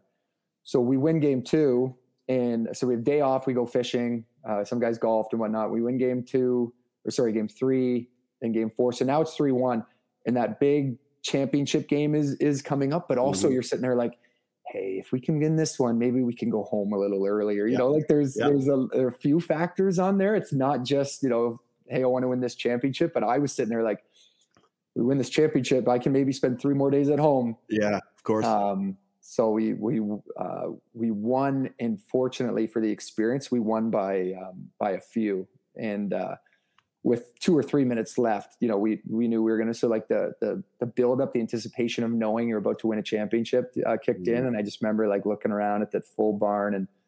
Um, you were there. I, I saw you making the call, and um, you know, I saw some familiar faces from out west who I haven't seen, and and like winning that one was uh, uh, it was special because like that group they they just showed their true colors of knowing how to win and I've never been around that before.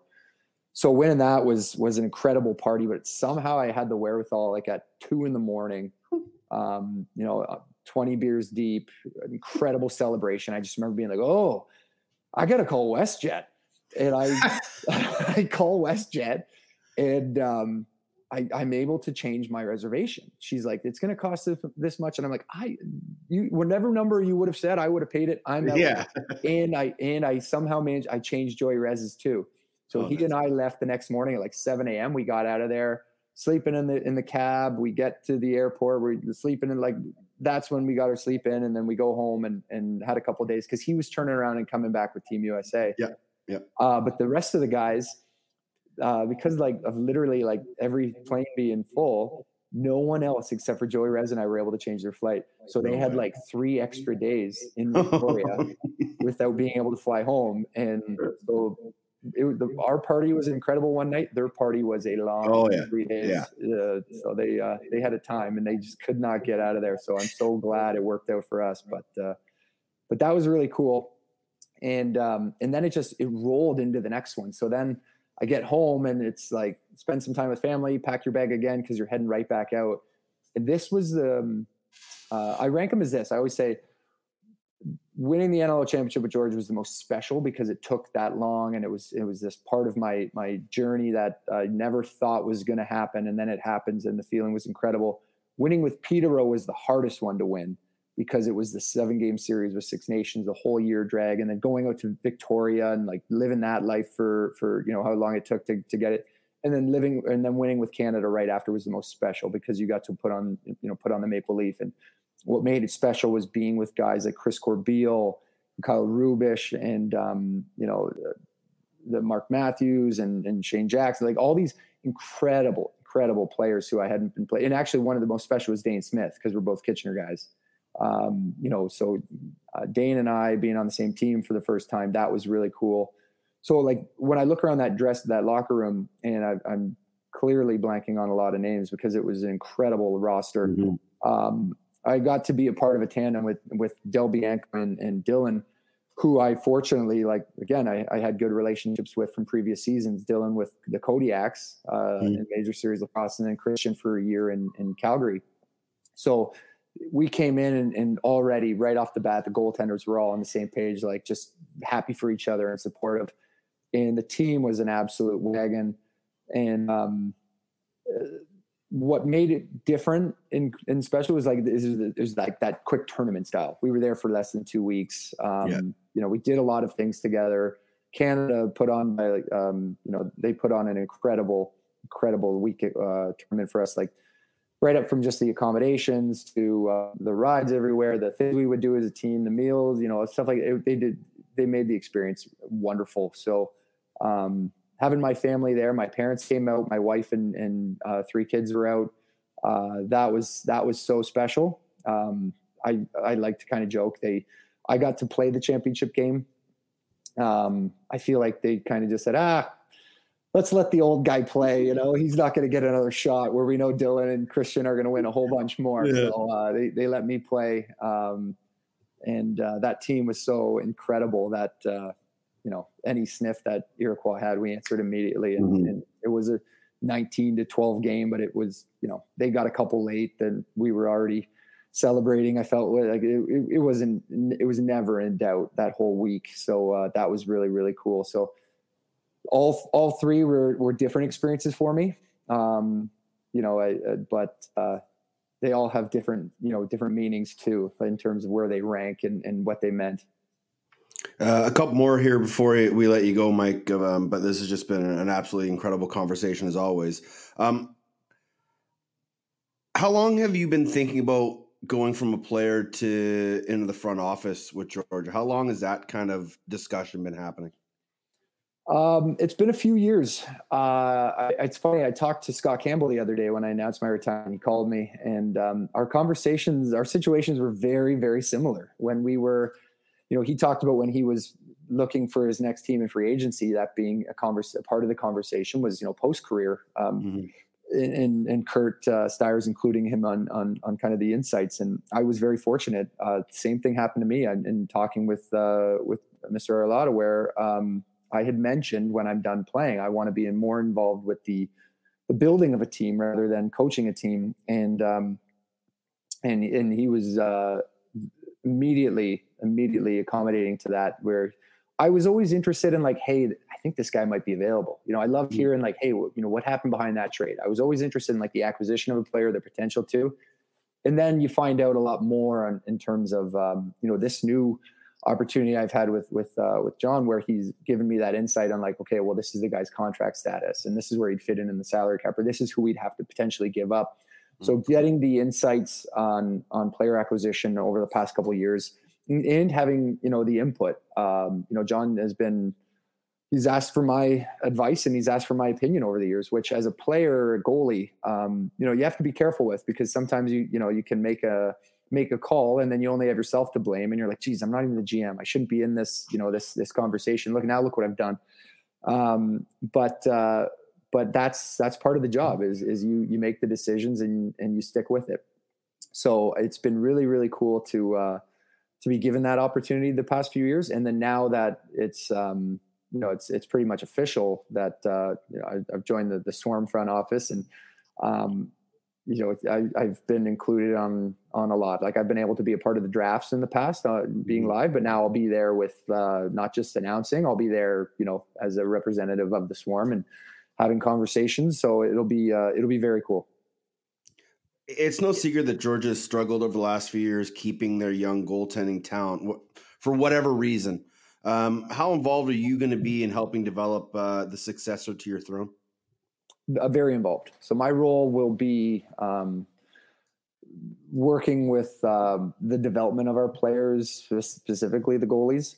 Um, you know, I think I think it's a testament. All these guys we draft seem to be, you know, picked up and and and going elsewhere. But it, uh, but that's kind of that. This is what happens now with box lacrosse goaltending. Uh, you know, you wouldn't see as much with players because they'd go away to school and they might be coming into the league at 23. Well, after your fourth year in junior, if you're a star goalie, like you might as well go into the NLL draft because you know there's there's no university route for box goalie. You mm-hmm. see a lot of talented ones like Del Bianco and Dobson coming in, and um, you know Morning Hutchinson in the press here who who are a field goalie too, but that's not that common. So there's a lot more younger goalies coming into the league, um, which is great because you know years ago it was like, hey, there's not enough good goalies or coaches to to expand. I think you know the league has shown that's that's not necessarily the problem. Um, so what we've you know a lot of the young drafts, um, the guys that we've drafted after a year maybe two of, of practice roster um, you know they're they're looking for for more of an opportunity and they're only 21 years old uh, whereas in the past you know they might be 23 24 maybe now it makes more sense. So it's uh, you know they have that ability due to free agency and the and they can you know choose to go elsewhere. And that wasn't always the case years ago but it is now. So it's kind of it, you have to change your way of thinking with with young mm-hmm. goaltenders um, you know and and it's just a part of the game now. And i think uh, we've um, you know we've lost some some very good ones. Uh, I blame myself for sticking around so long. If we just identified I was I was ready to go years ago, maybe we could have hung on to them. But uh, but no, that that just makes my job more interesting as as an experienced goalie. That I can hopefully identify um, some potential options for us as well, especially starting with Craig Wendy, who I fully believe has the capability to to be a starter in this league um, w- with Vegas coming in, with you know, hopefully maybe a 16th team coming in in the future, and then down the road, um, the one conversation that always gets brought up is the goaltending de- talent pool. Um, how do you feel about the depth of that pool as we grow in expansion? Every year that I've been at the draft table for the Swarm, um, it's like hey, there's these three guys, you know, like there's these three guys. And then the years before, I remember it was the Dougie Jamieson, Kevin Orleman, Warren Hill. And then last year was, you know, then it was, um, you know, even last year we had um, three goalies. We, you know, we, it, it, I just keep seeing like out of junior, all this talent coming in. And, um, you know, these past couple years, all these guys, all three of them, they they all seem to stick around. Whereas back in the day, it was like, all right, I'm going to take a goalie in the third round and bring him to camp, and um, you know we're content with what we have, but I want somebody to take shots. The the competition coming out of junior A right now is so much more ready to be pros, and I think it could be even better if they got rid of the wooden stick and um, went to bigger nets. Um, but I mean, these guys are playing a lot more lacrosse. They're seeing better shots. Like the talent in junior A is incredible. So like they're seeing really good shooters. They're coming out and, and guys are sticking, you know, or hopping in there right away. And um, and I think that's only testament to how hard these kids are working to to you know be pros. They're not just showing up and thinking, you know, I'm pretty good junior A lacrosse goalie. Like these guys want to be pros. Mm-hmm. That's why they they do a year of practice roster and they're like, okay, now I'm ready. Um, you know, because they they they're earning it. They're working their butts off and they're taking a lot of shots. And um, you know, that's the key is is you can't just expect anything in this league or any league or anything to just be handed to you. You have to go out and grab it. And a lot of these guys are. So I think the the talent pool that's out there, um, every team has um, you know, every team I know it believes in their goaltending can win that they can win them a championship and that's uh, that's something that probably five six years ago not many teams could do that. Uh, you're obviously still going to be involved with the swarm and the league in your new role but and this is going to be the toughest question i ask you. Um, what are you going to miss most about being a pro lacrosse player? Um you know it, it, i'm sure the answer the, the, simple answer that i'm sure everybody will give and I'll, and I'll expand on it is you know being in the locker room with the guys. Yeah um, obviously, I'm going to miss that because I've always loved being one of the, you know, um, just a fun guy in the room. I love, you know, trying to be a good teammate and, and, you know, working with younger guys. But like part of it all, what ties it in is I love the structure of, of the weekend. Like, hey, Friday, here's my flight. Once I land, I know minute by minute where I'm supposed to be, what I'm supposed to be doing. And I really enjoyed that. Like I liked Saturday morning waking up, um, strolling into grab a coffee, uh, going into the dressing room super early so that I could, you know, just hang out with the guys and have shoot around. And then after shoot around, we had court, and after court, we had lunch, and then lunch, then would go maybe get a little bit of work in, and then and then get a nap. And like I loved that structure of like sp- as, spending as much time with the guys, and then and then playing the game, um, and then you know Monday, Friday, Monday to Friday, and then we do it all again. Like that Mhm. that um, structured schedule I really enjoyed for me because it you know it, it was just knowing where I was going to be and and you know you just told me where to go and I'll be there and I knew I was going to be doing it with 15 other buddies of mine so it was really cool. Um, all right, last one. What's the most egregious and biggest fine ever handed out in court? Oh man. Jordan Hall had a pretty good one this year when he fined one of our players for uh, for bringing his wife to court. With um, it was it was incredible. She like because we had because we have uh, court right in the lunchroom and then we have lunch and and you know he wasn't thinking. He just his wife there. and We ran court and she stuck around for lunch. So he fined you know he got fined for that and then every weekend after he'd fine him because she missed court. Uh, that was a that was a great one. But one another one that that comes to mind is um, a few years back. Uh, you know, you you could just whatever the fine is, you bring it up and you and you fine a guy, and I and, and Mhm. I swear, oh yeah, so so Krepensek fines Liam Byrnes for losing his uh, his t-shirt, like his shooter shirt. He let him borrow it, can't find it, and Liam's like, you know, he gets fined for this, so he throws a flag. You can challenge. You get one challenge a year, so he throws a flag. And he challenges it and says, "I didn't lose your shirt. Like I got your shirt back. If you lost, if it's gone, it's because you lost it." So they're like, you know, not seeing eye to eye on this. Well, well, now we need to have a trial. Yeah. So Krep uh, decided to represent himself. Um, Liam wisely hired, um, you know, consultation. So I represented Liam's case for him at uh, in front of the judge, uh, Jordan Hall, and uh, and we took it to trial. And um, you know, the, the fines increase drastically when you Mhm. when you bring all these resources and You know, you, it, it's going to go up. So I forget what the end of the day fine was that Krep had to pay, but it was not small. Um, you know, because he not only did he accuse Liam of of losing his shirt, which he had no proof of.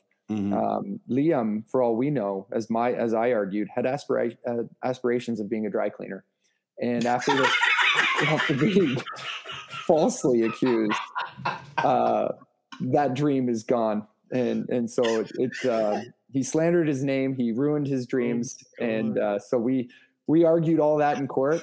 Uh, we won, and uh, as you can probably imagine, where my Uh. preparation was and where my mind was, Buffalo absolutely shit kicked us that night. yeah.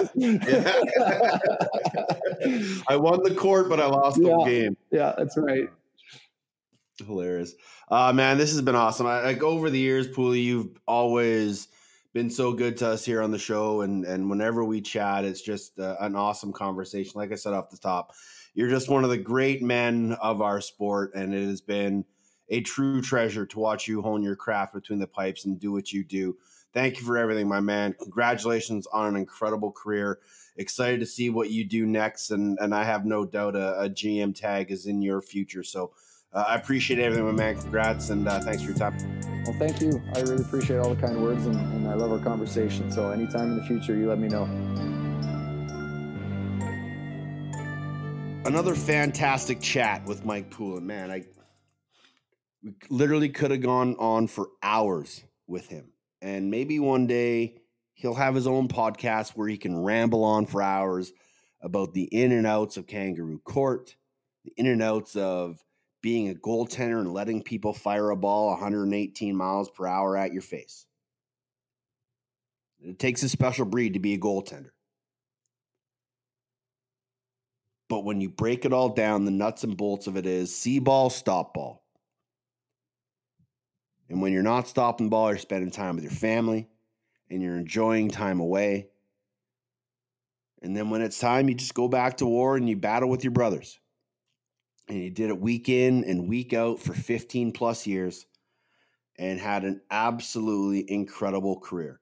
And in the span of two years, after having no championships to his credit, he not only finally got that NLL title, he got a Mann Cup championship, and he also got a World Championship.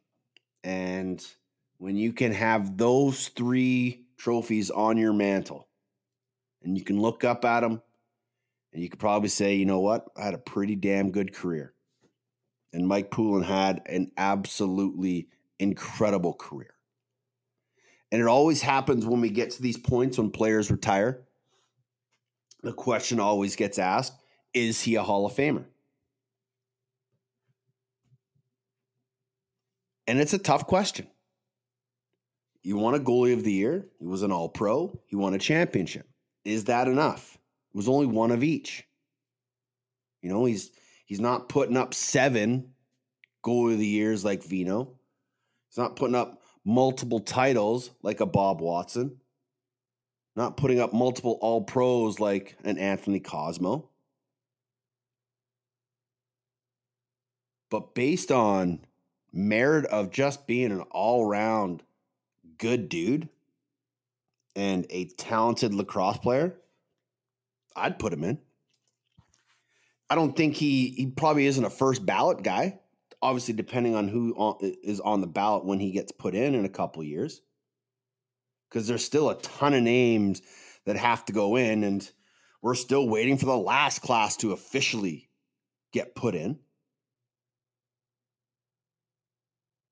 But I can 100% see Mike Poulin being a Hall of Famer five, six years. Would love to see it.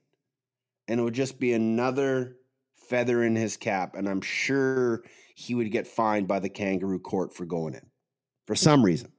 Whether it's too soon, too early, too late, his speech was, wasn't long enough, he didn't thank the right guys, he will get fined at some point for going into the Hall of Fame. And I'm here for it. The PLL, as I said, is heading to Seattle this weekend. And if you are in the area, you might want to get on down there, get yourself some tickets, and go watch some of the best outdoor players around. Check that. August 5th to 6th. They are in Denver this weekend. Single day tickets still on sale at premierlacrosse.com and your schedule this week is a doozy. There are some really good games, and all have standings and playoff implications. Woods Cannons, Chrome Chaos, Atlas Water Dogs, Whip Snakes, Archers. Who's going to get the wins? Who's going to get the losses? More importantly, who's going to win some money? Time now for Box Bets, your source for all the lines, props from across the world of lacrosse. Brought to you by CoolBet.com. Stay cool, bet responsibly. hey, we're having a good day, lads. And uh, we're still in the mix, baby. it is indeed time for box bets. Last week we kind of struggled, um, but this week uh, Patty's got a doozy for us. I I threw one out to Pat, and he's like, "Oh, I already got one done." I'm like, "Oh, okay." And it was a little different than mine, but we're getting a massive return on Pat's boost. So we got chaos plus one and a half over the Chrome. Next, we've got the dogs plus one and a half over Atlas. And then whips, archers over 23 and a half. Put it all together. It's a plus 765 for you this weekend here on the box bets. But again, chaos and dogs don't got to win. They just got to be within one and a half. And then whips archers over 23 and a half. There should be a crap ton of goals in that game. Put it all together plus 765 over at coolbet.com. And if you want to go right to the lacrosse site, just go coolbet.com slash CA slash sports slash lacrosse. Or, you know, when you're on the homepage, just find the lacrosse tab down the side and join up and play along. We give you a boosted parlay each and every week right here on the Off the Crossbar podcast. Thanks to our friends over at Coolbet Canada. So, and again, it's not just lacrosse that's on there. There is pretty much every other sport that's going on, whether it be live betting on the, the golf, whether you're watching baseball, whatever. Play along, have some fun, win some money with us and our friends over at Coolbet. And as always, stay cool and bet responsibly. That's pretty much it for this week here on the Off the Crossbar podcast. Um, again, there was some major news in the world of the NLL with a new commissioner, the delayed of free agency, the announcement of, you know, still no finalization on a CBA. But let's hope by the time we talk next week, we got a lot of positives to talk about. Because there should be. There should be a lot of players moving around in free agency starting Saturday, unless unless they push the date back. And I'm knocking on wood, crossing my fingers, rubbing the lucky feet, whatever you do. I'm hoping that doesn't happen. Let's just keep our fingers crossed that we can get a deal done and we keep the momentum going forward. Keep this train moving. Wherever you want to sign, let's sign. Let's just have a wild and wacky free agent season. And let's make sure that by the time we get to November, camps can start on time and we can get this thing going under the guidance of our new commissioner, Brett Frood.